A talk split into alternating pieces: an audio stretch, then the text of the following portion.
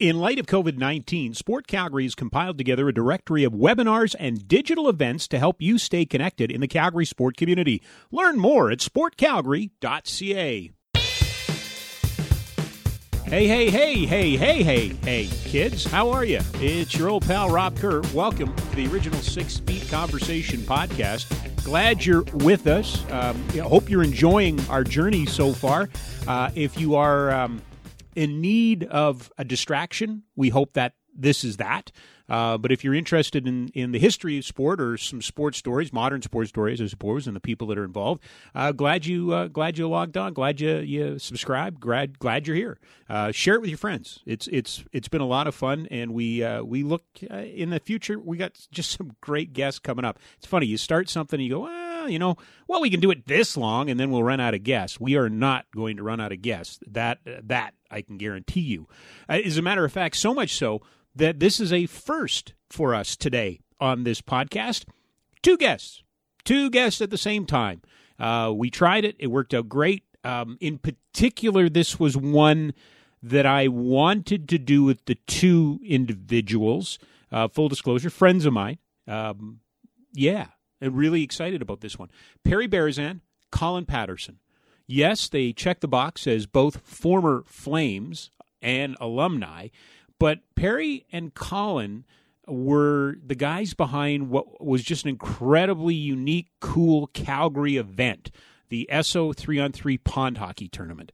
So we'll talk a little bit of uh, alumni and a little bit about what the guys are up to, but most of this podcast is going to be about that event that ran for 10 years, mostly in the Corral.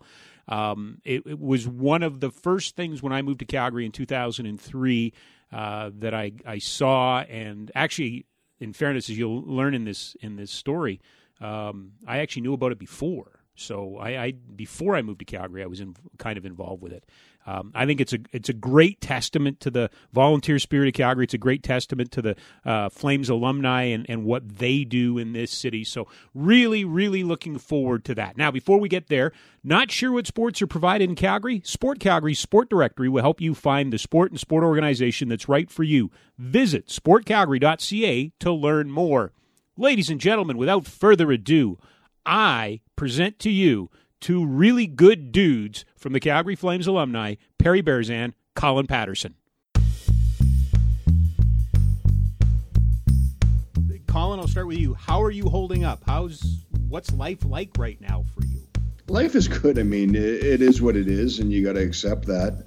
Um, it'd be better if the weather was a little nicer to be able to go outside and do some things, but um, you know, we're keeping busy, and it's amazing how time goes quickly um, you don't feel like you're doing a whole lot, but all of a sudden the day's done, and you know you've watched a few movies or a couple of shows, and you know you've been on a video call or a conference call, and you know reached out to a few people, and you know do a few Sudoku puzzles, and uh, it's done. and and it's not like I'm, you know, it's not like you're getting up late. You're getting up at you know seven, seven thirty, and uh, you know putting a full day in, but the days are different, and but it's been fun. You know, my wife and I have been able to do a bunch of stuff, and we got our, two of our kids at home, so that's been good too. What about you, Perry? I'm still working. I'm just working from home now, so uh, my days are kind of irregular. Uh, as an advisor at downtown, it'd be 7:15 to out of there at around three o'clock, and it's not much different here, um, except I'm am in the den and uh, I can I can get lunch five steps away, and I've got a bathroom I'm familiar with too. so, is, is anybody going to petition to work from home when this is over? Because I'm not. I want back. I want back into the dome. I don't want to do this I anymore. miss. I miss the socialization so bad. Yeah. Um, it, I, I really. I like to. Uh, I like to to throw something off a guy down the hallway, or I mean, Gordy Shervin right beside me, just going, "Hey, what do you think of this?" Or we got that you know, you, you can't just pick up the phone and get the same feeling. Um, it, it is good to look at people in the eye and get a, get a feeling as you're as you're going through work, and it's just more fun. Colin, are you cool or what? I mean, you know, coming out of this, do you want to stay home? You know, I I do a little bit of business out of my home office anyways, oh, okay. so but you do miss getting together for coffees or meetings with people like face to face. And I go, this is great. You know, this technology is really good because it does get you a little more motivated to to pay attention and talk to people and see people even. But uh, yesterday was my wife's birthday, and you know it was great. A couple people stopped by, so you know we pulled out the lawn chairs and sat on the driveway for a bit, and then Mr. Berezan and his lovely wife Marie dropped last night. So I had a conversation with them and in social distancing, and that was good. But it was interesting because you know uh, we got on Zoom for uh, the happy birthday part of it. Uh, for my wife, and you know, got her family and told everybody, "Hey, we're going to do this." It was sort of like a surprise Zoom party. It, it worked out really well, and I go, in the end, it is what it is. But um, you know, sure, you'd rather be in front of people and with people, but um, when you can't, this is the next best thing. It's crazy how we adapt, right? And and one of those adaptations that I want to talk to you guys about is how cool or weird is it now to turn on Sportsnet or TSN and and see the games from your careers? What's that been like? Patter? well, for me, it's a little it's strange. I mean, first of all, that people would want to watch it, and two, I, I get people like texting me, and I, I know when the games are on because somebody's texting me. Hey, just saw you on. You know, did you know you scored? Yeah, you know, I did. Shown it so many times, people think I'm a goal scorer for heaven's sake. I mean, but it's it's interesting what people will say to you and how they react to it, and and you know the game is different. Like it's a totally different game you know, you watch every play and there could be a penalty from from the days when we played to compared to now. But it is very interesting. People are just, you know, they're starving for you know sports, not only hockey, but obviously hockey at this time of year in Canada when you, you know it would be playoff time now. Uh, that's that's a real setback for everybody, and they, they just want to see hockey. Um, my son was watching a game. It was Toronto versus the Flames, but and I'm going, why was this game on? But it was uh, you know Mats Sundin scored his 500th goal. So that, you know, but that's the Toronto version of it. I prefer the Calgary version of that, which was Mark Giordano scored his first two NHL goals. That's how I chose to look at that game. it's things like that that you go, you know, why are these games even on? And you get the Stanley Cup final games, yeah, I, I get that, but you know they've got to show a variety of them, so you've got to have reasons to watch them. And of course, Perry, it's always the highlights, and uh, it's been interesting because as long as I've been here, you've always been kind enough. We talk, and, and Colin will even chip in on 86 and Game 7 in Edmonton. And that one showed up, and, and I saw you were doing radio and everything again. It's, it's kind of like you're reliving the moment. It, it is, but that's so long ago. I was 22. it was so long ago that I, I have to, you know, I had to, and I only actually saw part of it. Um, and – and as I'm watching, I'm going, I don't remember that. I don't remember. Oh, wow. Like it, it, it's just too long ago. So the memory when you and I are down at the dome together and we, you know, we, we do our shtick with a microphone and you ask about that goal is the story I tell. Uh, I realize how wrong I was about details. Like at the time of the of the third period, I didn't really. I thought I knew, and then I'd heard. So you go with it, but the the definitely the the feeling of stress after you know we got that goal and then to watch how stressful those sh- shifts were after that. But it was we were very everyone was very workmanlike.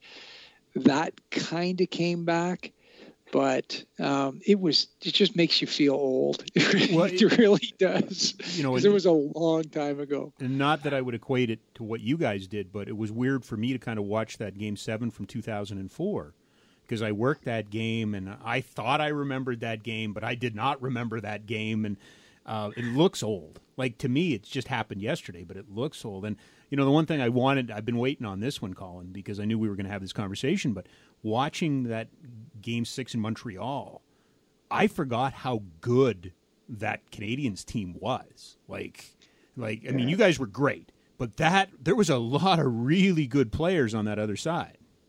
Yeah, we were very, you know, I mean, even uh, as a, as two teams going in. You know, we we won the President's Trophy in the last game of the season, you know, over Montreal. So we were two very evenly, you know, stacked teams. I, I would say uh, that played against each other, and and they had we had very similar styles too. You know, you could play any style that you wanted against each other, and the other team could match you. And it was good. I mean, I, I watched I watched a bit of that game, and I almost reached in the TV to grab Denny Morel because he was so horrible on the calls. But was he ever? He was terrible. Oh, he was the worst. And, and, didn't Reiser have the worst? He he hated Denny, didn't he? Oh, he did. But you know, Gregson was Reiser's brother. Gregson, Gregson, yeah. right. And I remember Reiser telling me, "Go over and talk to Gregson." I go, I stayed over, and Gregson's like, I don't want to hear it. I said, just pretend like you're talking to me so I can go back to the bench at least. Reiser's not yelling at me. Uh, no, I the, the thing that jumped out at me was your fourth line, your third line.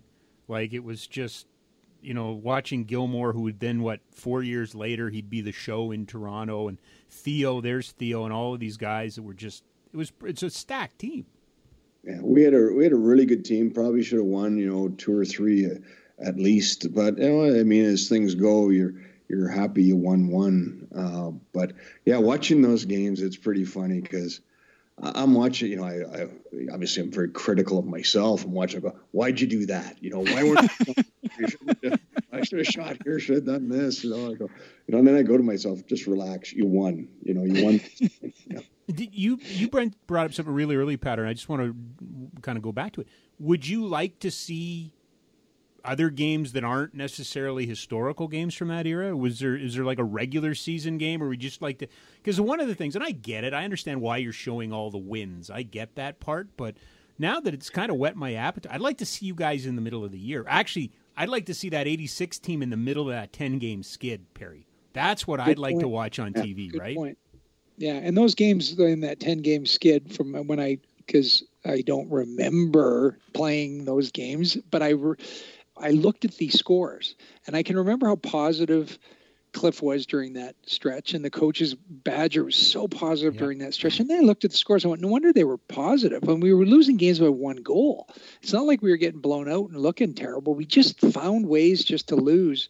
But you're right. It would be so much fun to see just a, a game in the middle of that that you just see kind of the regular stuff. Uh, I don't know how much fun it would be for anyone else. Um, I think my parents have a stack of VCR tapes that I could probably throw in an old VCR and maybe try and watch some of these myself. But I'm not sure the quality is going to be good enough that I'll hang in there for more than 10 minutes. I, the other part of that, too, is you guys played Moscow Dynamo in the middle of that, did you not?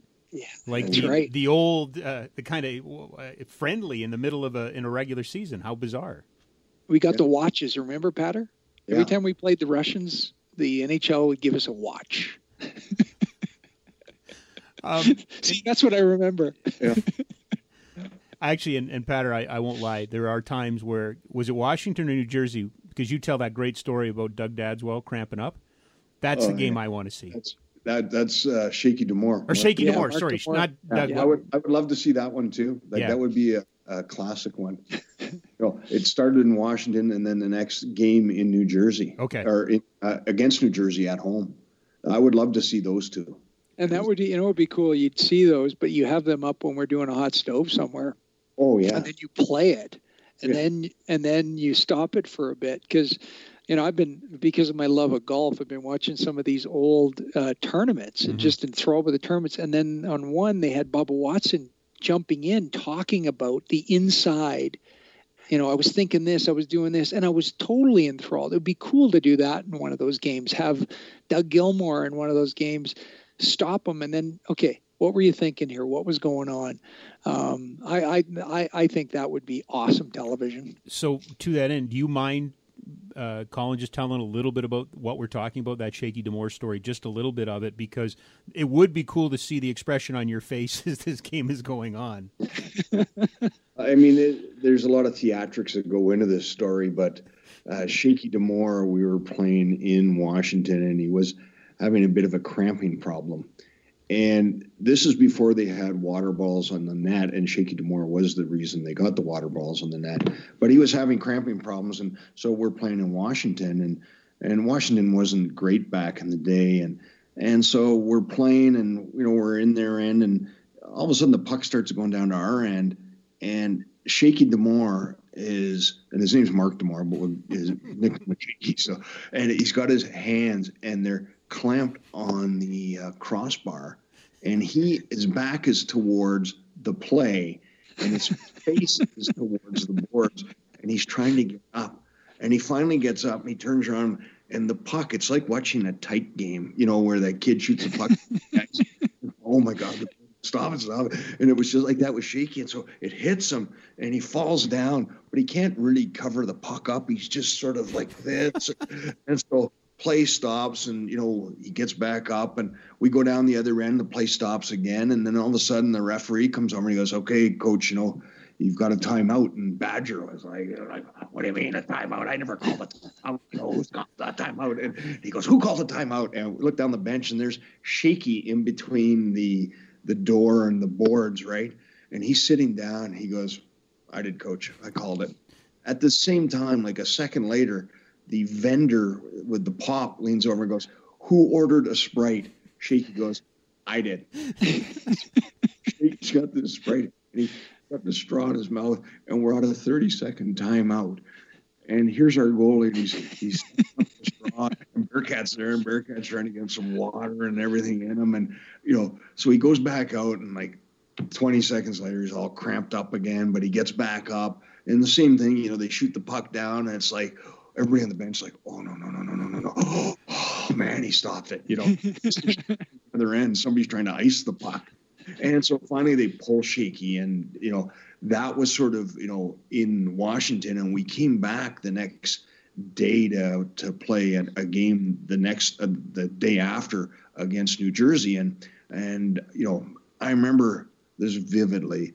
Uh, they had done a special on me. They were down at the end of the end of the pile, and you know, hey, we got to do one on Patterson. So let's get some pictures from his mom, and you know, so they got these pictures from my mom, and one of them is me when I first started playing net. I played uh, you know, I played hockey, I played net. And so they did the special on me. And uh, that morning, I came off after our morning skate, and Reggie Lemelin was sick. He was our other goalie, was Reggie and Shaky D'Amour, and Shaky was still having these cramping problems. And Badger came over to me and he, hey, Patterson. I said, well, yeah, you know, he doesn't. He goes, you know, he's always nice to me, but he was really specially nice. He goes, how are your parents doing? And I was like, he's never asked about him before. I go, they're doing pretty good. You know, they're, they're very good. And he goes, Yeah, you know, Martha saw a special on you the other night, you know. that was Badger's wife. And he goes, Yeah, she said, You you played net. I said, Yeah. He goes, I, he goes, Do you think he's still playing net? Well, yeah, he can still play net, of course. You know, I used to throw the pads on and, you know, in university every once in a while and do that. And and then I then it really dawned on me what he was asking. And I said, You mean like tonight? goes, yeah because he goes, you know, Reggie's sick and Shaky D'Amour's got problems. it comes down to it, you know, you're you're gonna go in. I was like, oh my god, I, I couldn't even breathe. I got changed, you know, went home and I got home as white as a ghost. My wife goes, "What's wrong?" I said, "I might have to play net tonight." You know, I just sitting on the ice, I'm in net. And so, as it turns out, they had signed. They tried to sign a kid but they could the facts wouldn't go through. so you know if, if, he did have to go and play net, um, then he would be uh, you know we our game would be disqualified and we would forfeit the game. And so Shaky is in the cage. He's playing net. He's in there and he's cramping up like every four minutes and guys are running water bottles out to him. And you know i'm not i'm dressed as a player but in case he goes down I, am probably going to have to go in because they're, they're unsure if this other kid can play because of all this uh, legalities to it. So we're up three nothing and every i'm like if i'm out there i'm blocking every shot. If a guy's trying to dump it in i'm blocking it. I'm everybody's doing whatever they can. So we're up three nothing and then all of a sudden you know, New Jersey starts to figure out what the problem is. So they're sending pucks in from everywhere. And sure enough, you know, they, they tie it up. And somebody looked down the bench and said, Hey, Pat, are you ready? Like, but now I look back and go, I wish I would have gone in. Like, one is would have been the you know the thrill of that, but uh, also become the highest scoring goaltender and you have to look at the positives. But yeah, it was really an interesting time. And Shaky D'Amour, if I if you add the theatrics into it, it's it's quite a funny story. And but he is the reason they have the water bottles on the net now. See, that's the game I want to watch right now. That I, am not sure it was even televised. No, yeah. That's, yeah. that was part of it. Probably. Were, I think we only had half of our games televised, didn't yeah. it? Oh yeah, yeah. yeah. Um, I'm I don't know the answer to this question. When did Perry meet Colin? I was 20 years old. I signed with the Flames and met them in Boston. Yeah. And I, I, I met the team in Boston and uh, didn't play in Boston. We went to Toronto and I didn't I didn't play because I I was as, as, Badger put it. They saw me and I was sick. I ended up with uh, blood poisoning somehow in North Dakota signed, and then he goes, "What did you deliver me, bears?" And He's like, "Comes from a concentration camp or something. He looks like he looks horrible." um, so I, I spent the first. I was rooming with Riser. Spent the first two those road games, the end of their road trip, uh, and then we came back to Calgary, and I played that game in Calgary and uh, with Mike Eaves and I believe Lube and uh, scored a goal on my first uh, in my first game, which was which was great. What, Colin? What do you remember about meeting Perry for the first time? No, just I mean anybody that came in, any of the new new guys that came in, especially you know in that day when they'd bring somebody in and not play them right away.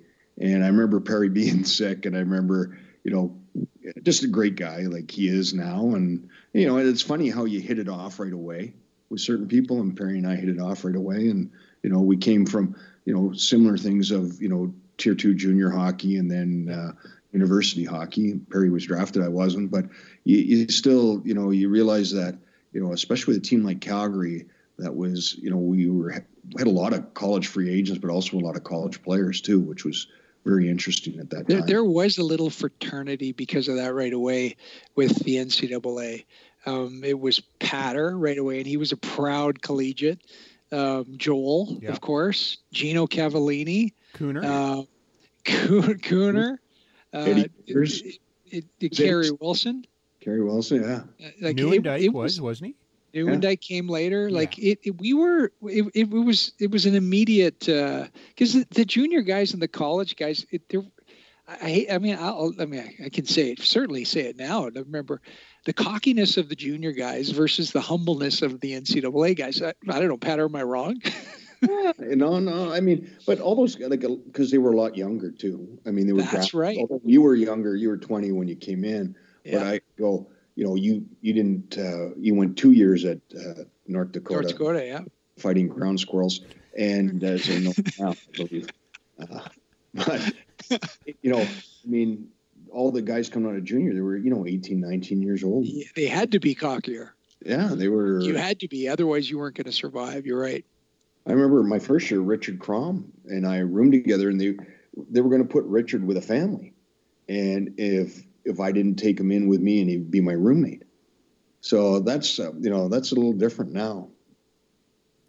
How much did it help though that that Badger was the coach at that time too? Right, made a huge difference. I mean, it was I mean, for us, I mean, if it weren't for Badger, you know, who knows if I would have played or, you know, same with Cliff, right? Cliff, I mean, the one Cliff and, uh, you know, Jerry Blair and Jack Ferraro, you know, came and scouted me, but Badger, you know, taking me and working with me, and he worked with me after every practice. Yeah, Badger really. It, I, it, I'm the same way. If I had Terry Crisp when I first arrived, I'm not sure I ever get out of the minors. Yeah. And and and again, you're once you're labeled as a minor league guy, you're that's what you are. Um, but Badger, because he played me and instilled tons of confidence in me right away, he he created an NHLer because I played, started playing regularly, and it's weird how the league works. Well, if you're playing regularly, you're an NHLer. If you're up and down, well, I was up. Brian Bradley, Theo Fleury, uh, Brett Hull uh, were all in the minors. Mm-hmm. Gary Roberts in the minors. Perry Berezan was up. Um, one of those guys doesn't fit with the others. but at the at the time, Badger just he had a role for me. He gave me confidence. He gave me a, a a steady position. And fortunately for me, I didn't have to do that minor league uh, uh, up and down thing um, when I first got started, and that the rest of the league, for for whatever reason, now they saw me as a regular NHLer. So a couple things that I I ne- I don't know about you guys. Did did you ever play on the same line? Were you guys ever line mates? We we killed penalties sometimes. Yeah. Okay. But I'm not sure we played very often. Badger moved people around a lot.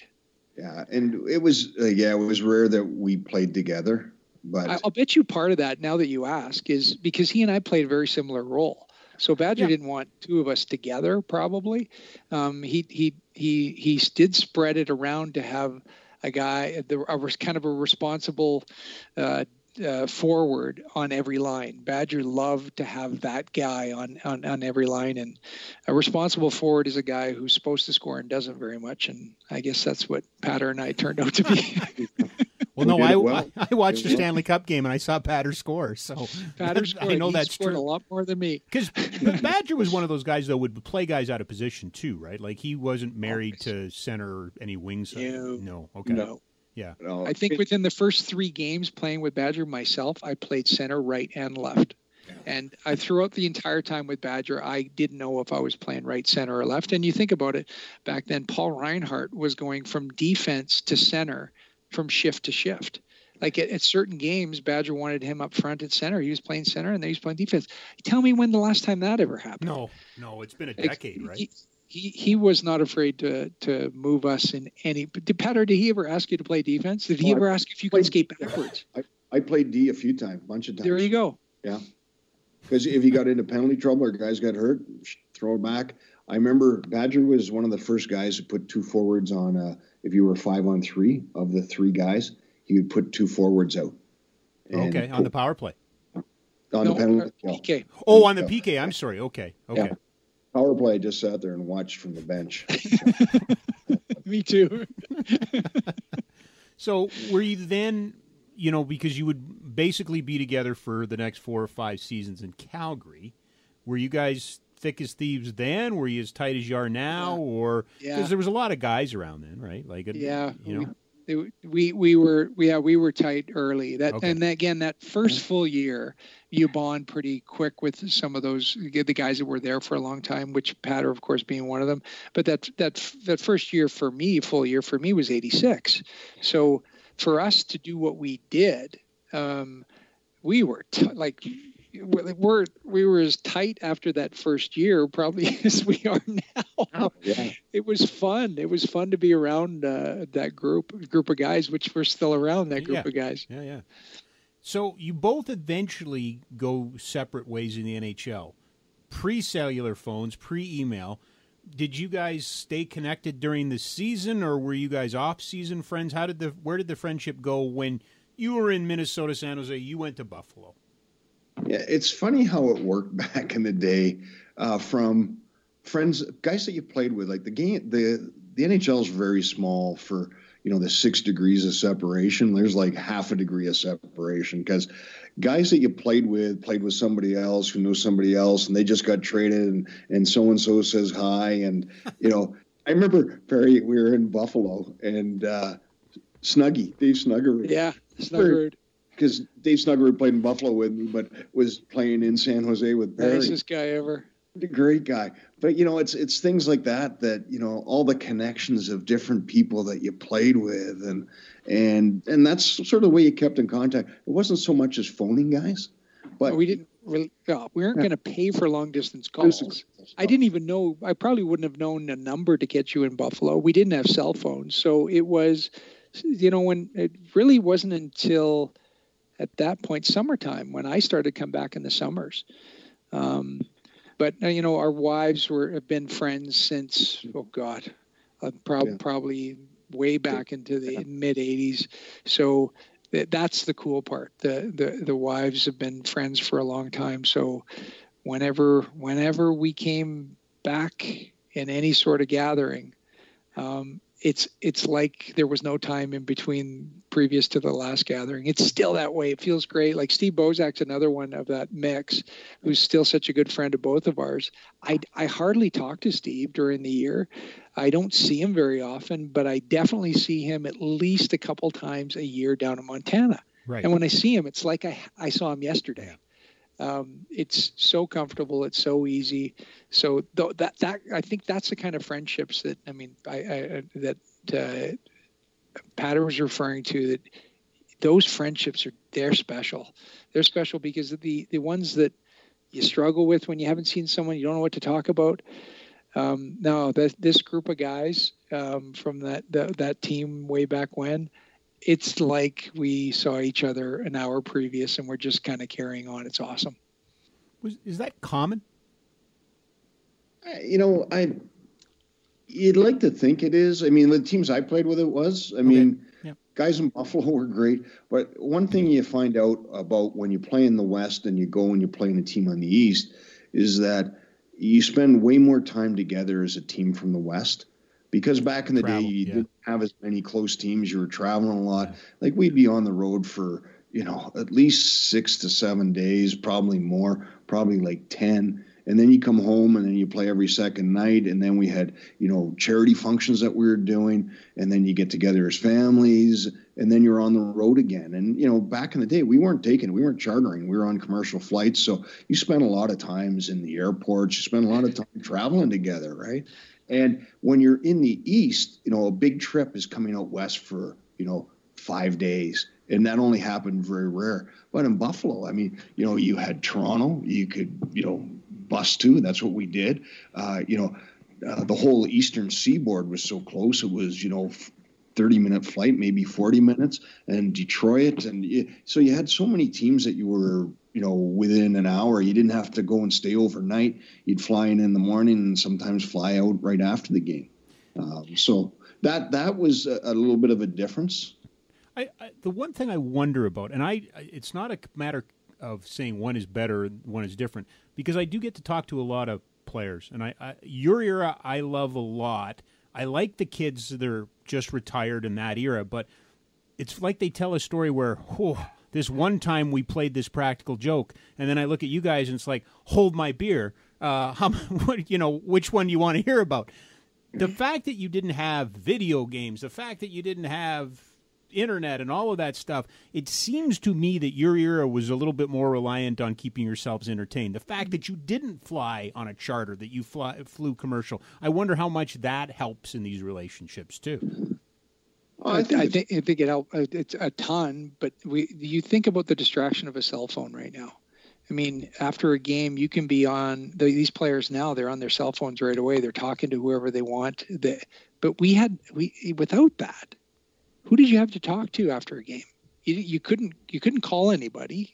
You were talking to. I was talking to Patter. Yeah. I was sitting at a seat next to him, going, "Oh boy, I suck today," right? And and you t- you talked it out with now I'm hearing from the coaches, Rob, you were around it enough. You Yeah. saw it. Oh yeah, Those guys are on their phones and they're talking to their agents, their who their whoever. Nobody's talking to each other right after because they have the ability to talk to someone yeah. else. Patter, you traveled with the team this year, and it's not wrong or right. It's just an observation, right? Yeah, it's just different. And uh, you know what? One thing I noticed with traveling with the team, the kids, they're really great kids. Oh, I yeah. really like, you know, and uh, it's just different. Everything's different, right? I remember after I scored my first NHL goal, which happened to be in Calgary, I went down. We went down to Claudio's, which used to be a local place, and I remember I got on the phone, collect call from Colin Patterson, you know, and uh, but that's what it was. Other than that, you know, you don't. There was nobody else to call after the game. Like, and that was only a special time. Other than that, you didn't never really, you know, you weren't, you know, going, gee, I gotta go make this quick phone call and I'll be back with you.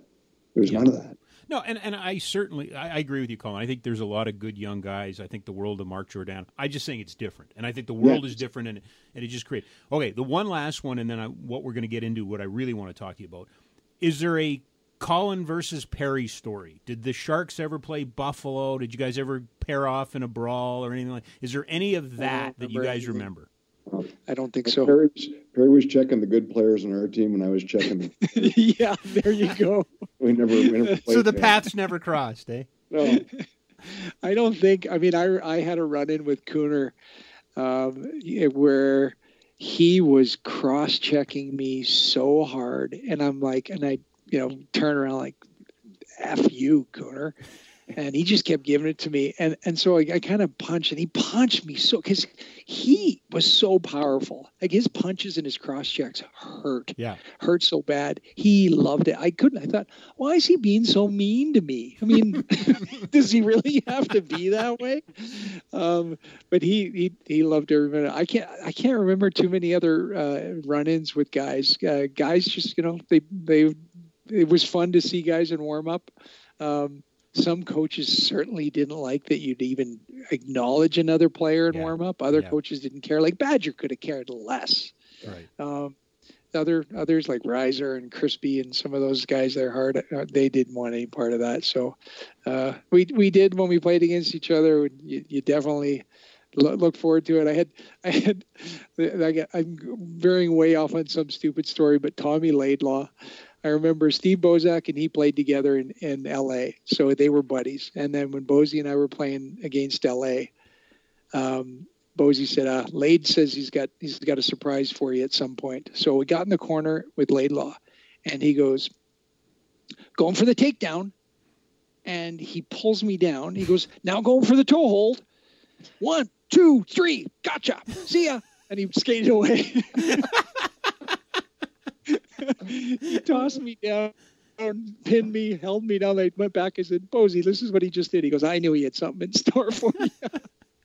it was great. I, I should point out because we brought his name up a couple of times when we refer to uh, to Cooner, it is of course Jamie Macoun, the esteemed Yeah. president of the Calgary Flames alumni. Yes. So Yep. we should make Absolutely. make mention of it.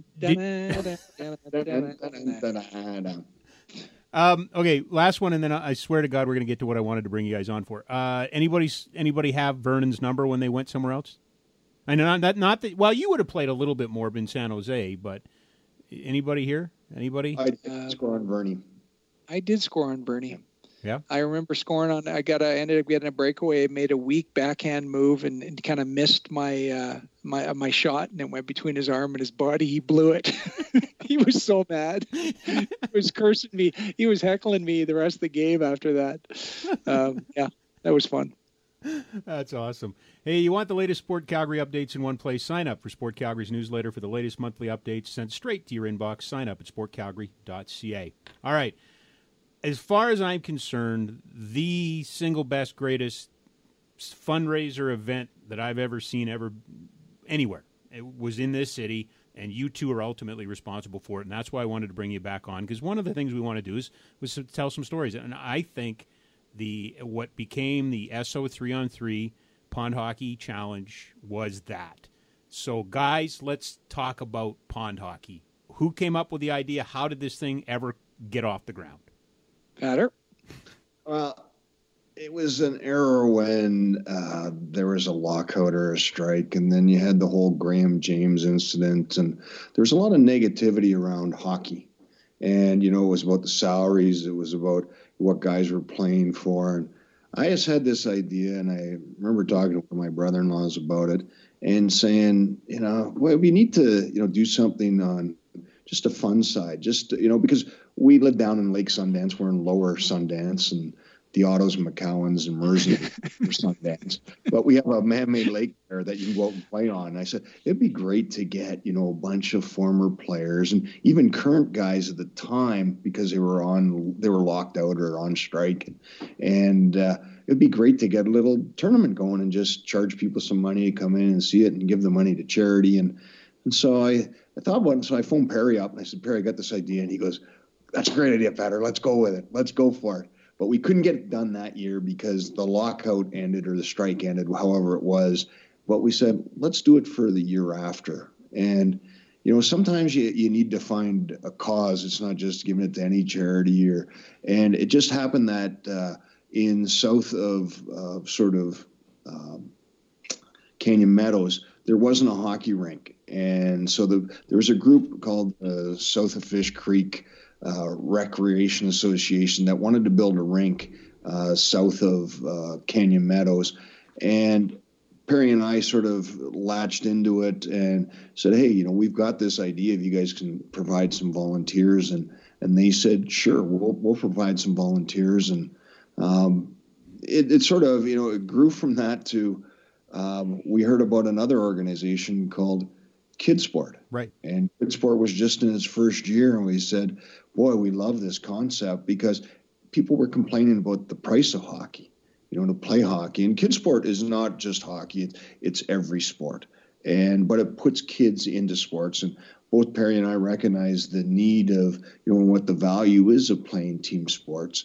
You know, it's not about winning and losing. It's about learning how to win, learning how to lose. It's about you know playing with teammates. It's about you know your work ethic. It's all those things that go into it that make you know a big difference in in kids' lives. And both Perry and I were very fortunate. You know, we never really understood or saw that a need for you know this type of organization. But once you hear about it, you go, boy, it's a great organization.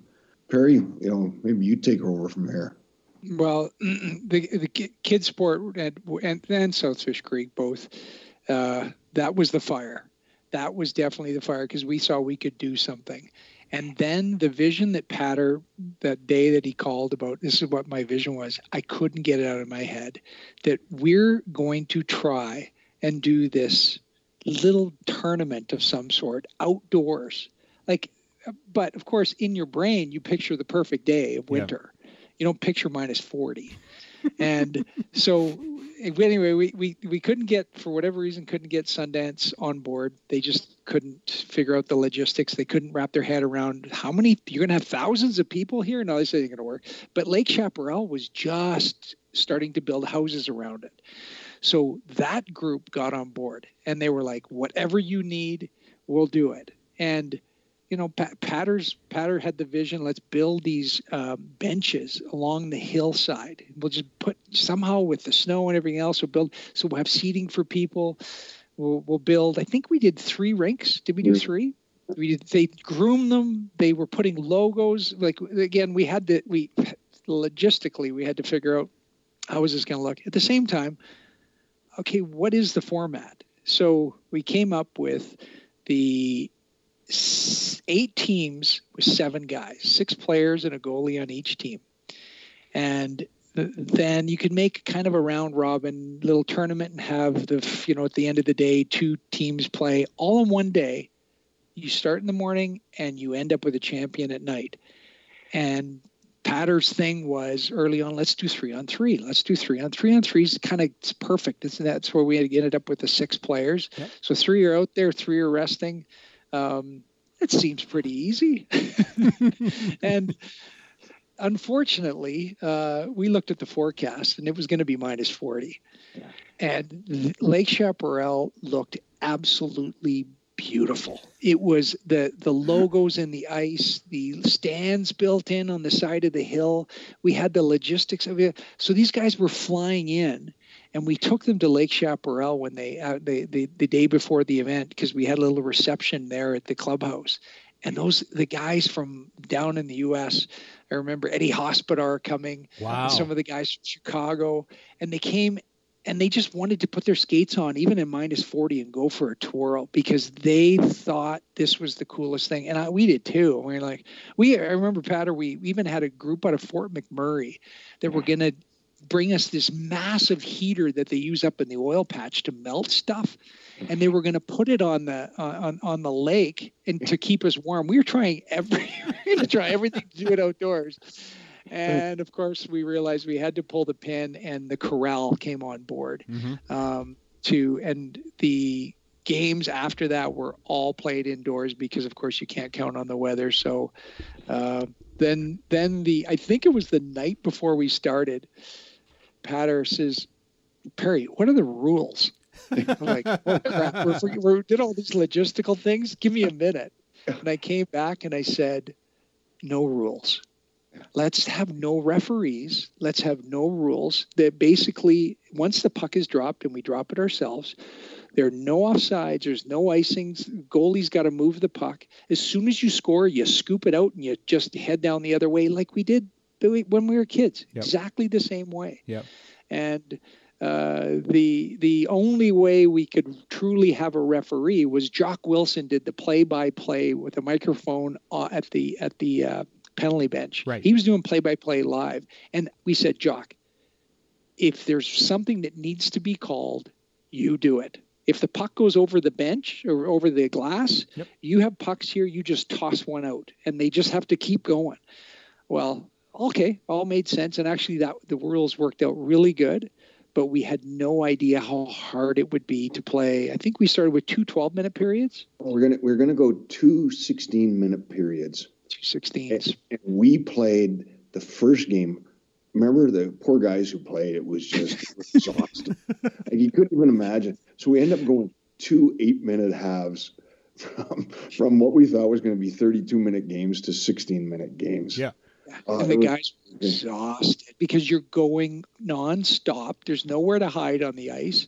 And we one thing we underestimated, the players wanted to win Yeah. so bad. Tiger Williams, we could Oh. talk about. We could have an hour on Tiger.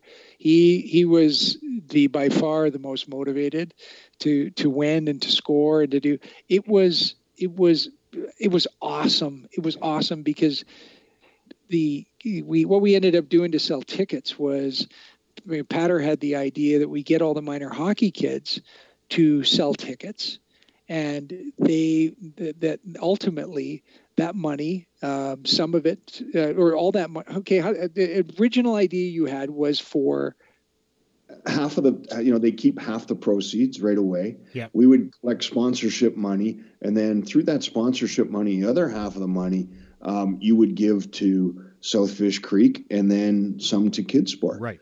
and as the ad- event advanced uh, you know we got greater sponsorship you got more walk-up traffic and so the kids who are actually selling tickets were getting the full price of the tickets and maybe even a little more back because we we had enough money for that Yeah. uh, and then, you know, South Fish Creek, once it was built, it sort of fell off. And then we ended up becoming the largest donator to kids sport for about probably what three or four years. oh yeah And I remember the last year we, we gave them ninety thousand dollars, and it was uh, it was a real joy to to present that check. But when we decided to sort of wrap it up, which you know always comes to every event, um, they were the ones that were hit the hardest. But that's when Jarome jumped in, Jarome Iginla, and he was giving a thousand dollars per goal he scored, and he became probably the largest you know contributor to kids sport after that. So it was sort of a nice segue for us too.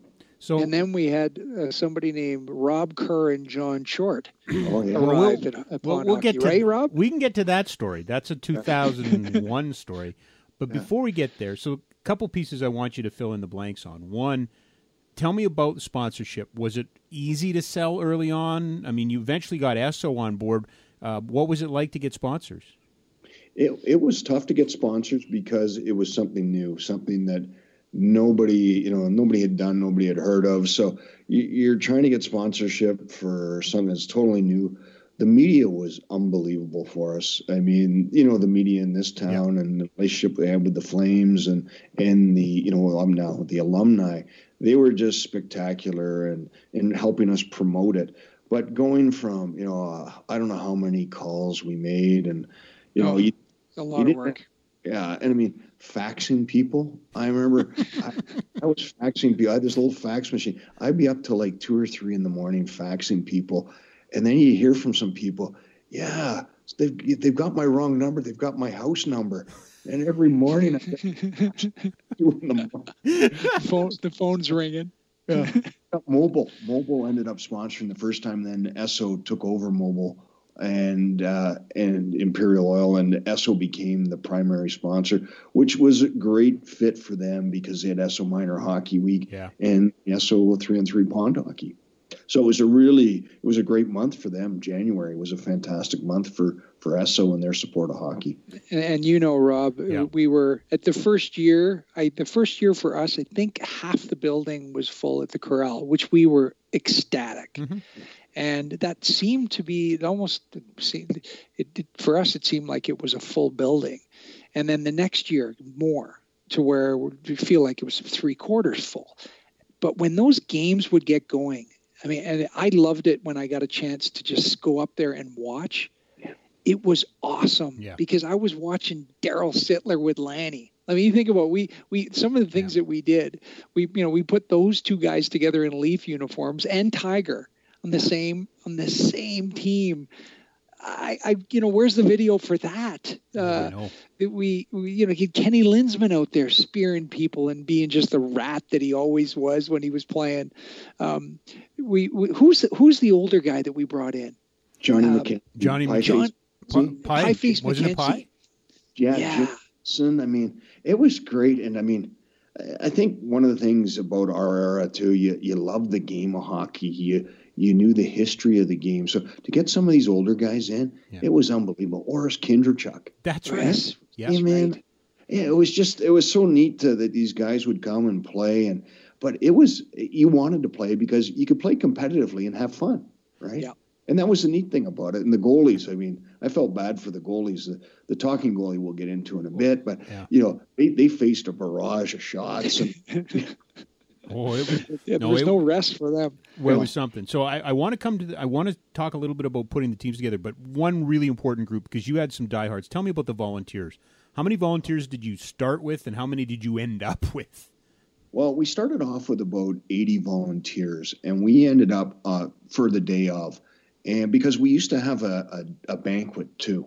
And the first year we did the banquet after we played, which we learned that's a mistake. Oh my God, I Oh, forgot. it was just like, we were so you're so tired too, and then you're you know been maybe having a couple of pops during the day, but uh, we realized that we had to have that the night before because the first year we did it, we had just a little social gathering down at the lake at Chaparral just to show people what you know could have been, as Perry talked about, and so that was really you know for just some of the select sponsors and the guys. But uh, later on, we ended up having the uh, dinner the night before, a big banquet, and and that was a huge part of it. And throughout the event, by the end of it, we'd have about 300 people involved in that weekend uh, of of Wow. sponsor volunteers, and they were they were fantastic. And our you know we had lots of kids volunteering, you know, right from selling ice creams to doing whatever, and you know the the dress room attendants, people to drive people around, and you know people selling tickets, manning the ticket office. All those things needed to be done, and we just had a fantastic group of people, and it was really good. Uh, they're just fun, fun people that you know, could, you know, a lot of them were on there for ten years. Yeah. I mean, very interesting. Yeah, that's cool. Um, all right, the players. Where did they come from? How did you get them? Did you pay them? How did you determine the teams? All that. What? How did that evolve into what it became? it wasn't evolving now nonstop. Uh, again, just like we made the rules up on at the at the last minute, we we it was he and I that Patter and I that were um, constantly going, well, what should we do here? How should we do it? And early on, because because of the roles we played on teams, that you know we weren't the stars, uh, we were the other guys. We thought as long as you played in the league. Um, Uh, we're going to bring you in and we're going to pay you and whoever, even the, the, the guys who are the superstars, the same. I think we paid them 500 bucks, Five hundred dollars, yeah. $500. And they, we, so we flew them in and then they had to come to the banquet and they had to play.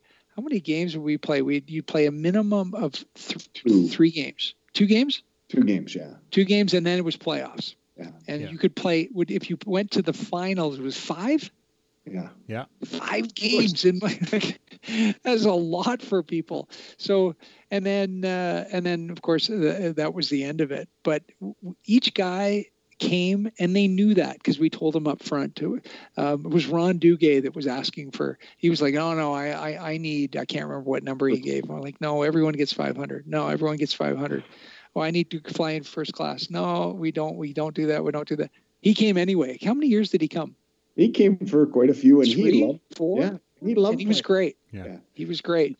But we he realized, which a lot of those guys realized, I mean, just we were just a new event starting. This is our budget. This is what we pay.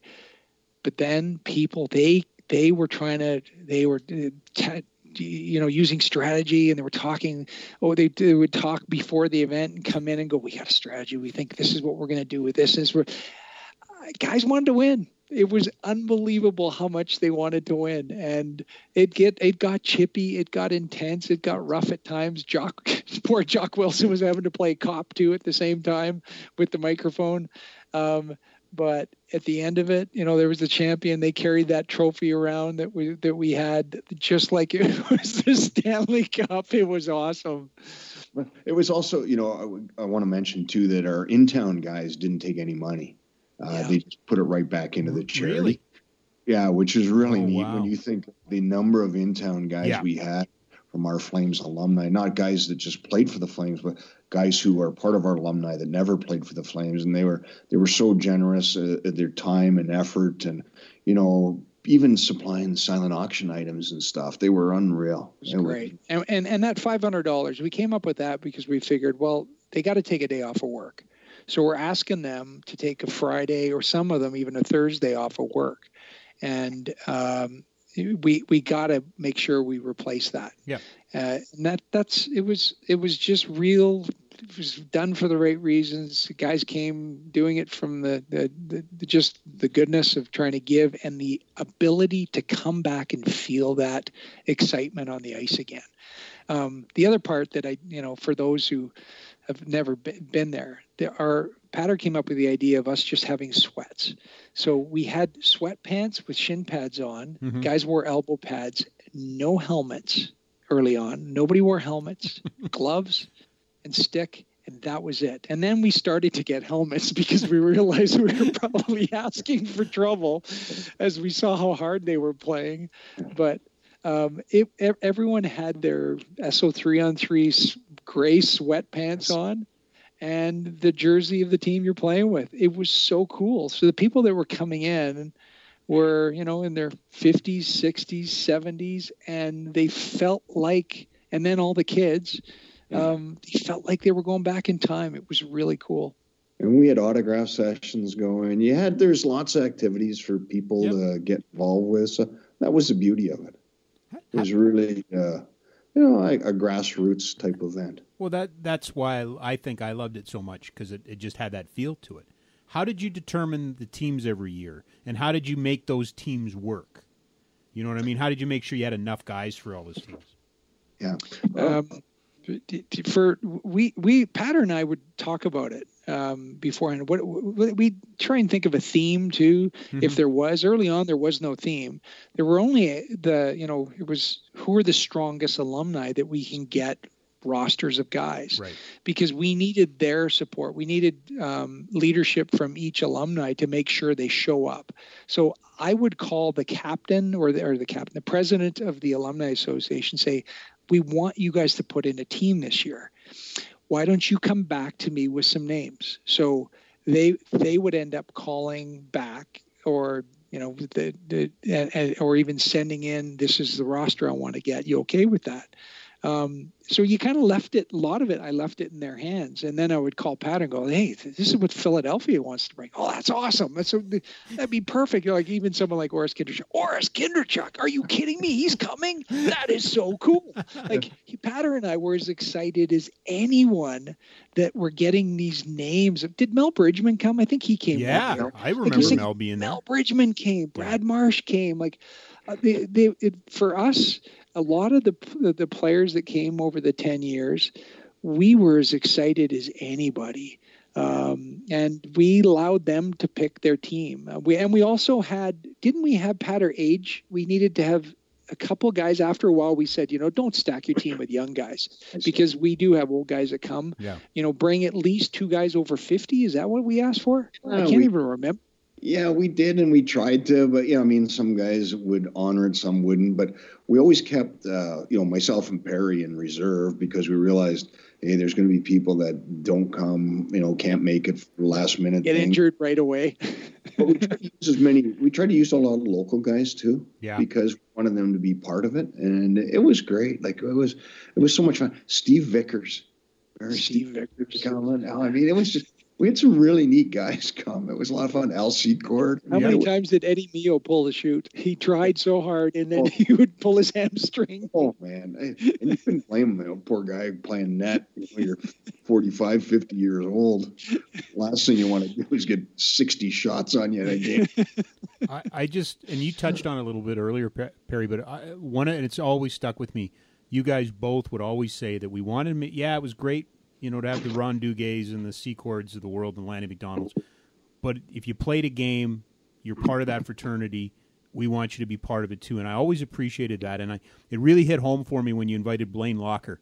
And, and Blaine yeah, just thought it yeah. was the greatest thing in the whole world. I think he was back in, in Medicine Hat or Southern Alberta. Medicine he was just Hat. working at a shop. Working, I and, think he was working in the car shop or yeah. car uh, parts factory. And he just thought it was the greatest thing in the whole world. Like I had a whole new appreciation for what you're doing those were good interviews for you, for getting some, of those, guys. guys.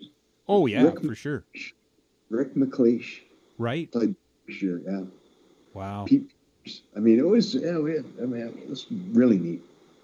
Was it also Perry? Did you not do almost one of the first ever San Jose Shark alumni? Because you put we the did. Sharks team in. That might have been the first time a, a Sharks alumni component had been. yeah, anyway. the Sharks alumni event. I think we. I'm trying to remember here. I think we had Perry Anderson come in um, Steve Bozek, Pre- Wayne Presley. I oh, believe Wayne played for the Sharks. Did Kisio um, play? Kiss played Kiss for us. That's right. Uh, it, and I don't even I don't remember who I had as a goalie for us, but you always found as long as the guy played one game, he could put that jersey on, and uh, it, it it was yeah, that was actually that was actually pretty cool uh, uh doing that.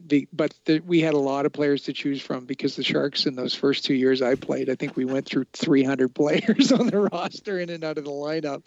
So, yeah, that part was cool. It was also cool the one year the uh, the Hockey Night in Canada decided that they wanted to, you know, cover it a bit, and and and uh, Ron MacLean and Cherry came the morning of the tournament to come watch, and then. Um, uh, Cherry came just to watch from the side, and then they invited Patter and I on after the game was over uh, to talk about it. And uh, that was the first time we, you know, people were talking about three on three in a bigger way. Yeah. Patter had uh, the NHL talking uh, to us, and for a few years, the NHL sent representatives to come volunteer. Um, but to observe because they thought there's something to this and they wanted they would want to do something with it, maybe take it in a bigger scale. Um, each time somebody would come and do that and they would think walk away and go this is too much work. I'm not sure any of them really wanted to put on a tournament. Philadelphia tried. They did one. Ottawa did a couple i think. For a couple of years yeah. Um, and it but it, it it's a ton of fun but it is a lot of there's a lot of logistics. It's hard to sell tickets. I mean that's that's just you need a lot of volunteers to do all that. Um, but the for those who showed up, and we had a lot of people show up for ten years straight to yep. watch. Uh, they absolutely love it. And now Patter, whenever, whenever he and I are out doing stuff, it's rare that we don't get someone that asks us about, oh, are you guys ever going to do pond hockey again? Um, the answer is no. Doug Wilson played when Doug, you he played with us. on the Sharks. Wow. And, and wow. Dave Maley. Dave oh, Maley, yes. that's right too. Okay, I remember that. Ed Staniowski played for you, and oh, wow. I remember Ed. Ed was one of the greatest guys. You know, not only a great goalie and great Regina Pat, but he's also in the um, or in the army for uh, the Canadian Army, yeah. and he was. Uh, uh, just a stand-up guy, but he loved coming to the event. He loved he playing, did. and he he always said, you know, whatever team I'll play on any team doesn't matter. Yeah. Yeah. It's funny because when the NHL went to the three on three format, the All Star game, I gave you two guys credit. I thought you guys deserved the credit. I, I sang it from the hills. I said, This is a made in Calgary solution. You can point to Perry and Colin. I had no idea. I was just BSing. I was lying through my teeth. I had no idea that the NHL had come and paid attention. I yeah. think I think they did for two years. Yeah, when Perry and I told him, said you should do your your uh, All Star game like this because it it gets the guys playing. Because we realize, you know, when you're going out and you're just playing in all these different games, you're, yeah. you're playing, you're having fun, but you can play competitively and and you know show some skills and do everything you know because the the all-star game had just become so blasé yep. and even now they're they're starting to get the three on three game a little better where we're just full out because we didn't understand you know the some of the nuances of the three on three game we were just going and it was yeah. great it was a lot of fun yeah, they they the the NHL. I mean, for those players, you know, you see they're not as excited about that All Star game form anymore because they're doing it in overtime right? Yeah. Where it's like where it's similar to even the later years of pond hockey. Guys were starting to use strategy that was frustrating. Oh. I, I know Pat or if it was him, but it was frustrating me because I'm watching one really stop using strategy. Can you just go play? but I get it. I mean, yeah, that's the, what we do, right? That's what athletes do. You try sure. and figure out the, the, the, the system but the, the the one thing about ours that that uh, I'm glad we did, we didn't have to ever mess with was again no referees, and we we didn't need to have rules in there. Um, I like the fact that guys pretty much police themselves, with the exception of maybe Tiger or Kenny Linseman. A few well, times. and that's I'm going there. I, I won't lie to you. I'm going there because I can still see that in my mind's eye um, and I believe it was a final or a semifinal game, wasn't it? Boston, oh, yeah. Boston, yeah. and I think Vancouver, or was it Toronto that Williams was playing? Was oh, it Vancouver? It might have been Vancouver. Yeah, I think it was Vancouver. Yeah, I think um, you're right. My version of the story is Linseman was a rat when he played, and Linseman was still a rat when he was in the alumni. And did, Tiger he, he didn't like it. Way. And yeah. I just remember the puck going up the ice, and Tiger just took a swing and fortunately hit Kenny in the shoulder. And yeah. it was a vicious swing. That's how I remember. What do you guys remember? Yeah, that's exactly how it, that happened. And uh, they we called a penalty on Tiger. He didn't like it. He was threatening. Uh, I I think Patter might have been on the bench too, but I was on the bench close to um, close close there and tiger was coming to me and he just he gets so intense and he's he just wants to win. The guy just wants to win and i you love the passion. I love the passion. He never he didn't hurt kenny and it looked like he was going to hurt somebody for the rest of that game oh, and he, of course he didn't he All didn't right. he was disappointed he was ticked off and within an hour he was having a beer and signing autographs for people and posing for pictures like he does at every event the guy shows up and he, he's a true pro for the fans that love him um, every time he shows up. So, yeah, it, it, at times it, it, it actually not at times. Every final was intense. Mm-hmm. Every final, guys played hard, and I'm if you, I think if you if you if you played at any level of sports, at, to the highest levels, that's never going to leave you that fire to want to win. Right. And it, it got brought up for a lot of guys who probably hadn't felt that way in a long time which was it's like choosing your child, but which was the best of the tournaments for you? What's the one that gives you the I mean, you mentioned Sittler playing with Lanny. That had to be special. The first one's always going to be special, but was there one that was, you know, maybe stands out for you, one of the 10? Well, I think probably the last one we did because we brought in all Flames. We had an all Flames, you know, team. We had eight teams of, you know, former Calgary Flames players. Yeah that was pretty neat. And, you know, just from all the eras, too. You know, we had Willie Plett and, uh, you know, uh, Eric, Eric Vail, Kenny Houston, you know, and, and, it was really neat to see all those guys. And we had some of the younger guys, but, uh, you know, that was a one year. I mean, Gary Roberts playing in it and then coming back and playing in the NHL. Then Steve Smith. I forgot about that. That's yeah. right, too. That Gary Roberts was the first player to play three on three and go back. yes, he was. And then Steve Smith followed that up because he played for Chicago. Yeah. Um, Daryl Sutter. Daryl played. Um, yeah, he did. You know, we had the Sutter team. Didn't we have the all Sutter team? We it was pretty close to it, right? Yeah. Well, it was. I, I was going to say it was the lockout year of. It would have been. It would have been January of 05. And I mean, Craig MacTavish was the coach of the Oilers. He played. Yeah. Jimmy Playfair was an assistant with Daryl. Yes. Both of those guys played. Like there was a lot of, you know, I think we had an all guys. team. You got the and, you got the roster there. I got a I got a few rosters. This one this one's a great one. It's when we had Colorado. We brought the Colorado yes. roster back. Yes. Little did we realize, like nobody was under 50. Right? Lanny? Lanny, we had Lanny, Jack Valiquette, uh, Rene Robert. I'll have to look up some of the other guys, but I go, yeah, it's no wonder they didn't win many games back in the day.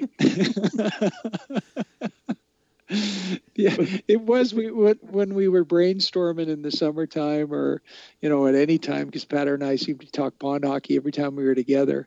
Um, we'd come up with you know some let's try this or let's try that and now that the, the, the, colorado rockies just because we thought well what better thing to do to bring back some of these yeah. players that i don't i don't know um, if others were the same but it was the names of a guy like a jack Valiquette or a name you go that whoa people got so excited about uh, that you know, back I, I then it, we don't you didn't get that, to see them very often. But don't you think it? It. I mean, it, it, certainly there was enough flames and enough love for the local team that I think that brought some people in. But I also I always thought there was enough of, you know, what I would consider our era that, you know, because we didn't have YouTube and all of those sort of things. You know, I remember Mike Krushelnyski was there, and I thought I just stopped watching Mike Krushelnyski on TV. Like, you know, it's not the biggest name, but it resonates, right? And there was yeah. a lot of that. There was. Yeah, I got I got the Colorado lineup. Okay. Jack Paquette, Lanny McDonald, Rene Robert, Rob Ramage, Walt McKechnie, Steve Tambellini, and Ed Staniowski. I, so Tambellini played. I didn't realize Pan, Tambellini had played for them. Yeah. Wow. You know, you, yeah. So what was pretty neat was we'd get jerseys made up mm-hmm. every year, and then you know keep jerseys and and so we we actually had to get Colorado. They had to because they didn't have the replica jerseys back, and they we had this this lady who made the jerseys for us. Got an old jersey and made the jersey from that, and they looked fantastic. oh wow! All, all, the guys in Colorado uh, came up and said, you know, I said, you know, about the jerseys, and they said, Patter, um, you know, we never got one when we played can we keep these ones? I said, I said, and that which was, you know, how neat is that? You know, that for is a guy, so cool. You know, those guys coming up asking for that, right? that is so cool. Yeah. When did you guys realize that this was not going to run in perpetuity? When did you? When did After you start? year one. yeah, but you went nine more years, Perry. I know, but it was. I think I told you, Rob, when you because you've run so many events yourself, and yeah. I remember the first one you called me after the day after you you you did it and you were like oh you're you're you're empty. You're, you're exhausted. Yeah. you're disappointed and you, and it's like what are you disappointed? Like i'm listening to you i said rob i know how you feel because the day after we do an event it's just you're just done. Yeah. You you put your heart and soul into it. You put everything into it and it was so and then right away you're thinking pattern i am never not doing this again. You know that's enough. That's enough and within two days, okay, what about next year? You're already thinking that was so much fun after you've rested and had a chance to just kind of sleep on it. So the question um, yeah. is a loaded one because I, I, I knew this was not going to go forever. And then I think after year five, um, I think it was Patter who said, you know, we let's try and do 10 and then just put an end, you know, yep. put an end to it. Yeah. And uh, we, we, I think we both at that point realized that, yeah, this, this is tough slugging because it's tough slugging every single year. Um, you had to start from not from scratch, but you know, you had to raise every dollar from starting from one. And South Fish Creek um, was built, uh, so we saw that come to fruition. Right. Um, they invited us there for for that. They've got a plaque on that South Fish Creek facility um, for three on three pond hockey, thanking three on three pond hockey, which is really cool. And I know, you know, Patter talked about Kidsport before. It's still in my heart, Kidsport. Um, and it's all from those years of pond hockey that it, it meant so much to I know for to to me and to Patter that we could play a big role in helping them get going and get on the ground. And and then of course to pass the torch to Jarome. That, That's that helped a ton. Um, and it, it's a household name. I, I wouldn't think many families in Calgary have never heard of Kidsport now. So that that's yeah. it, it's nice that that's worked out well. Yeah. You know, for me, it was, as Perry said, you know, let's get to 10 years. But there's a couple of things that happen where you go, why are we doing this? And one was there's something about collecting GST off the ticket sales. Yep. Which, you know, I mean, I'm going, are you kidding me? So we had the government, you know, I had to go meet with the government about it. I'm like, come on, guys, you know, nobody's making any money off this. We're doing this for the right reason. Everything. Oh no, you guys oh, You know, you sold so many tickets, so you owe this. And I'm like, okay. And I all I want to do is walk out of there and say, stuff it. You know, we don't want to do it anymore. But we continued on doing it, and then we had one time where we used to throw hockey cards up in the crowd. and unfortunately, some young kid wasn't paying attention. The card hit him on the side of the head, and you know, there, you get a little neck or whatever. And so the parents sued us for eight hundred dollars. And I was like, "Oh my goodness, you know, that's the last thing you want to deal with." Right? It's just like little stuff like that that add up, and you go, "You know what? Ten years is perfect. Good way to bow out." And yeah. uh, I forgot about the hockey cards. Very, oh yeah, the, it was so great. But the, the oh, hockey yeah, cards we, thing, it, it, it, brought me because with the NHLPA at the time were putting out those sets of hockey cards. Like they had their own. That was part of their. So we would call. I would you know I would call them and say you know donate as many as you can, and every, each time a team would go out, each player got two basically glove handfuls of cards with the plastic on them, playing cat packs and they would toss them out. So we always had every player who came out for every warm up was throwing stuff in the stands. It was the great. It was like we're throwing out gifts for every time we went out the when went out on the ice. The guys loved it. The guys loved to be Santa Claus when they went on the ice. The kids loved. They'd all go home with bags full of stuff. That part I forgot about that. That was that was a lot of fun too and and the the autograph sessions were good too. And and what always reminded me of was how much you guys kind of missed being together, because you'd go as a group, the table would be set up, the chairs would be there, you sit down, and all due respect to the people coming through, most of the talking was back and forth and guys ribbing each other and stuff like that. that. It was just so neat to see that, right? Just kind of reliving cool. that glory. And and the lineups that were nonstop.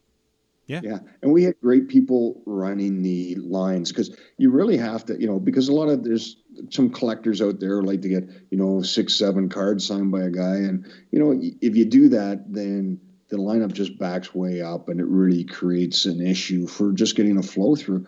So we had people that would, you know, hey, no, you're allowed one. You want to get back in line, you can go do that. And it kept the flow moving. And so I would say that anybody who came to that rink went home with an autograph of some type. It was, uh, it, you know, that part was really fun and it was really open. And, you know, people, you're able to recognize players from the ice to sitting out and sign autographs because, you know, for the majority of us didn't have helmets on. Yeah. You know, which is very interesting. Yeah. And just, I know we've mentioned it, worked around it, but just a thought on the venue. I mean, not where you wanted to start, but you ended no. up in the corral. Kind of yeah. appropriate. It was, you know, I mean, if if you're going to do it in any rink, that was the best rink to do it at, and I mean, just so much history to it, and um, I would have loved to be able to have done one outside. Mm-hmm. You know, think about the outdoor games now.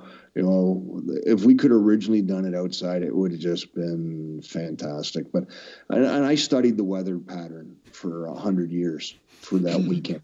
I looked at 100 years. You can imagine what it's like. You know, I ordered it from Weather Canada or whatever it is, and they sent it to me in the mail. And I looked at it, and and that weekend, the highest it had ever been in 100 years was like minus 15. Like the low was minus 15, the high was like plus seven. I was more worried about it being too warm. Yeah. And sure enough, we get to that, and and Perry mentioned earlier I remember Wednesday we were on with Glenn Campbell and David Spence was a weather guy, and Glenn yeah. and did a great job. And yeah, and, and, David Spence comes by and goes, "Hey, just by the way." Like this is, you know, they went to a commercial break. Goes, by the way, it's going to be like minus forty six on. Uh, and so we came up on, you know, yeah, we're going to move it to the corral. Thank God we had that as a side. Yeah. Yeah, no, it it to me, I again, I, I said it was be open, and I'll say it again, but it's one of the great Calgary stories, one of the great Calgary events. I miss it dearly. It was so much fun. Um, and and it's cool. Okay, how many games did you and John Short? Oh, well, do? okay, so yeah, I forgot about And you that. did it for the for your website, correct? So back in 2000, I moved to Edmonton and met John. So this would have been was it Jan, was it January 2001 or January 2002? I think it was January 2001. okay. So we just started a company called AnySportAnytime.com, and we were doing streaming. We were the first, you know, kind of minor sports streaming. So people would have dialed up the phone. They would have had to take the phone off the hook and dial up and download Real Player and everything. And, and John and I did all the games of that tournament, and um, it was exciting. It was great for me. I did the play-by-play. John did the color. But and for those who don't know, John Short is uh, you know a legendary broadcaster up in Edmonton and and did sports talk shows and was part of that big Oilers run in the 80s. So, you know, great reputation there. Not so well known here in Calgary, obviously. But he he was a kid in a candy store cuz these were all guys that he interviewed, these were all guys he knew. These he just thought it was the greatest thing in the whole whole world and I think we got some weird looks because nowadays you would just take a little you know bit of equipment in and have two microphones and go. We had a whole desktop computer in there. we had the monitor, we had the desktop, the whole nine yards, and and that's how we broadcasted at that time. But yeah, that was my introduction back in two thousand and one, and I, I just. It, I couldn't believe that nobody else had done this. I couldn't believe how incredible it was. Uh, and you called us, right? yeah. John did. I remember because we Yeah. met you. John and I met you at Winsport, and I had Yeah. never met you before. And um, you came over, and you knew John, and John was selling you on this new Perry. It's the future. We're going to be able. You don't have to have a radio. You can listen to these games on your computer at home, and Yeah. you know it just it, at the time felt like cutting edge, and and uh, It was cutting edge. It was, yeah. yeah, people were listening. People were listening. Like it was surprising. There was people listening all over the world. Uh, we got the, so the cool. numbers. I mean, it wouldn't be hundreds of thousands, but you know, we probably had eight, nine hundred people listening at one time. Um, you I- know, I- now, can we still have access to that? no, that stuff's Wouldn't that be something Oh, else if that you would still be- could pull that up? that would be That'd be- incredible. That would be incredible. And then that's how Talking Goalie got started, Yeah. right? I think so because you and I became friends, and you would come on the show up in Edmonton, if I remember Yeah. correctly. And Yep. then I moved to Calgary, and all I remember is one of you. I think it was you, Perry, called me. I had met Colin, but it was you, Perry, that called me and said, "Hey, we're going to do a media game down at Olympic Plaza. We want we want you to play goal, but do you mind doing the play by play?" And I, I was confused do you want me to play goal and then do the play by play? Do you want me to do the play by play and then play goal? I didn't understand it. And we had some sort of speaker system set up down there. Yeah. I think it was a mic. I think originally you guys gave me a stick mic and said, do it that Yeah. way. And all I remember is um, I had, I remember doing it. I remember my family thought this is Rob's NHL moment, so we better go and support him. Um, there was a couple hundred people, 50 people, I don't know who was there. But I remember I thought I'd be really cute. And as the game started, it was the media versus the Flames alumni. And I pulled out a yellow Oiler practice jersey I had in my goalie bag. And I put that on, and Joel Otto rolled me. Oh, God, did he smoke me. Came through the crease and knocked me down. And yeah, and then it, it kind of started there. And then I guess we're down that path. So you invited me to come and be the backup goalie at that tournament, at that one, that uh, three on three. Right. And I, I can't. I don't think we were doing. We weren't doing the radio. Pete did the play-by-play during the lockout. So this would have been January 04 that the first time I came and backed up. I didn't know you two were setting me up. Eddie Because- Mio. No, it wasn't. It was Wamsley. Because two years in a Oh. row that Wammer got hurt and I had to go in for him. Right. Right. Right? No, You play, you played for the Flames, right? I played for the Flames. Yeah. I will never, ever forget the look on Al Coates' face because he had come onto the bench and he heard the play by play and he saw me and I was terrible. Speaking of Mike Krushelnyski. And we were down by a goal. And all of a sudden, Coates, he clued in what was going on. Like he didn't know. and and he had no idea, and and we ended up losing that game. But I I was incredible. And then the next year, if you remember, Pete was doing the play by play, and then I ended up playing. I played two games, and I did those both on 960. They broadcasted the Talking. Goalie on 960. Two things I'll never forget. A bunch of things I'll never forget. One, who is Brian Sutter playing for? Would he have been? Would Brian have? Would he? Would Chicago- St. Uh, no, Louis? Islanders. No, no, he was. Oh yeah, he was St. Louis. He was St. St. Louis. Louis? Yep. Yep. So puck comes in, it's underneath me, and Sutter's standing over me, spearing me as hard as I've ever been hit in my life, trying to get that puck loose. Like everything you heard about the Sutters came true right there. Yeah. We won that game. And then I remember playing Lanny's team, and I can't remember which version of Lanny that was. It might have been Toronto or it might have been Calgary. And he took a shot from what felt like the other end of the ice, and he hit me right on the knee, right through the pad. And I still feel it right now. Right, right here. I can feel it right now. But I'll tell you, it was the coolest thing. It was the neatest thing. None of that stuff ever happens without you two guys. That was incredible. But I'll, I'll never forget what I took away the most, and I guess why it resonates about how much you guys said that if you played one game, you're cool, you're here. Like I've never been treated like that before. Come into the dressing room and there's stuff laid out for you, and there's somebody in the room, and and I go out, go out and you know I remember playing with Neil Sheehy was on that team, uh, Wow. Stu Grimson. There was guys that I had, hadn't met yet. They didn't care. I was No. part of that team, and and the thing that I'll always remember is coming off after the first game and we won, and I couldn't believe we won.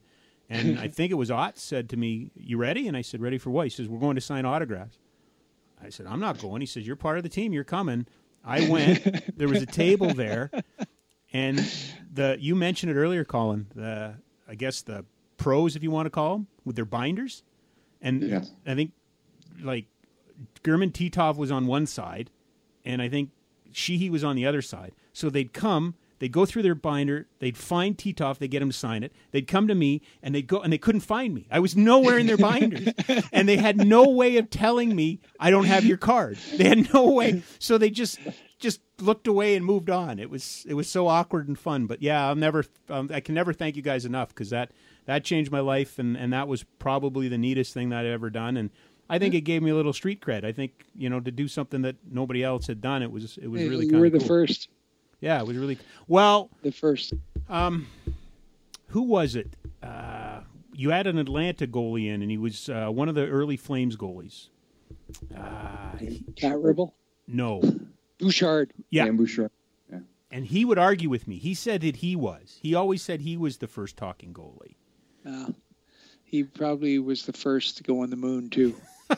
But there's lots like it was just it was so cool, right? Like Yeah. There's nothing like it. There's I don't think there's anything but there's great events. We all do great events. I think there's great charity Yeah. events, but that one was just so special. It was fun. Thanks for uh, thanks for walking down that uh, that uh, that memory lane because uh, you know Pat and I hadn't talked about those details in a long time, so that was a lot of fun. Yeah.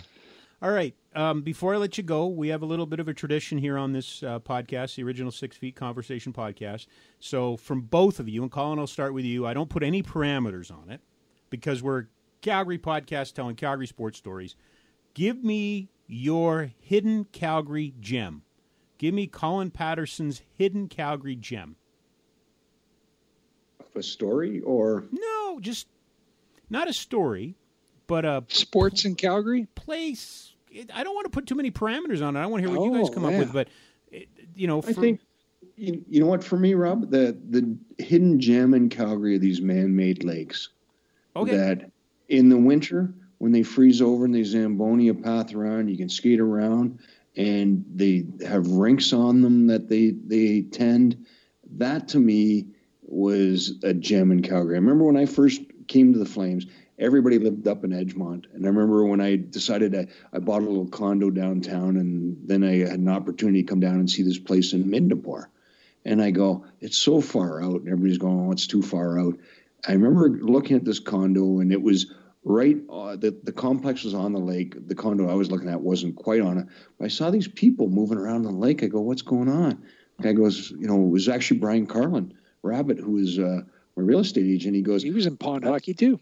Yeah, he goes, that's the lake. That's where they skate. So I went down and looked at it and I go, it just brought me back to my childhood of playing out, you know, on our rink out in the backyard. And I go, to me, that's a, that's a real hidden gem in Calgary. And and you know what? All the outdoor rinks that are available to people that can you can just go out and play. Because I always hear about people saying ice time's expensive, and it is, but there's other ways to get ice and other ways to get out and play, and you you really hone your game and you learn a lot uh, about hockey by going out and playing just on the open ice and and just having fun. Perry, you're a hidden Calgary gem. Fish Creek. Um, I live. That's here, the second time Fish Creek has come up. Yeah, I, I live here in, in McKenzie, and you know it's it's right out my front door, and I'm on the pathway system. And our pathway system down in Fish Creek here in Calgary, it, it, there's nothing better to be able to to be able to be on that uh, on that river within seconds. To be able to do you want to jog, you jog it, walk it, snowshoe it. Um, ride your bike bike through it. I've rollerbladed through it. It is just the greatest. I can go six different directions from from uh, close to my house and and be in all kinds of different places in a short period of time, and it feels like you're in some of the most beautiful places in the world. It's it's by far the the greatest. Well, you two are the greatest. Uh, Colin Perry, thank you so much. Right from the get go, this was a story I wanted to tell. Um, I think, as I said, I, I can't say enough about it. I, I always thought it was the, you know, I, have said that this city at one time was really lucky. It had Cassie Campbell Street Hockey Festival, which I thought was really cool. Uh, Henry Burris's All Star Weekend, which was really cool. But I always thought Esso three on three was, you know, right there, if not the coolest. Um, and I'm glad. It makes me happy to hear that you guys still hear from people and they still talk about it because it, it should have that kind of legacy. So thank you guys for doing this today. Appreciate it, Rob. Thanks for having us. Bear and Patter brought it. I loved it. Uh, one of my favorite Calgary events up there with Cassie Campbell Street Hockey Festival and Henry Burris's All Star Weekend. Uh, things that uh, I just thought were great uh, events in Calgary and, and, spawned a lot of good ideas and, and inspired other people to do events. So I really appreciate the time that Colin and, and Perry can spend with us. I hope you enjoyed two guests. It's a little much, right? Like I, I don't know. I rather enjoyed it. I could listen to those guys tell stories all frickin' day long. Thanks to those two. Thanks to other guests, uh, Al Coates we've had on recently, Jesse Lumsden we've had recently. Uh, um, hmm, who else have we had? Uh, I'm trying to remember. Oh boy, we've had so many. Mary Moran, Peter Labardius. Uh, go back, take a look. They're all there. They're all waiting for you. Check them out. Uh, this has been another edition of the original Six Feet Conversation podcast at Sport Calgary.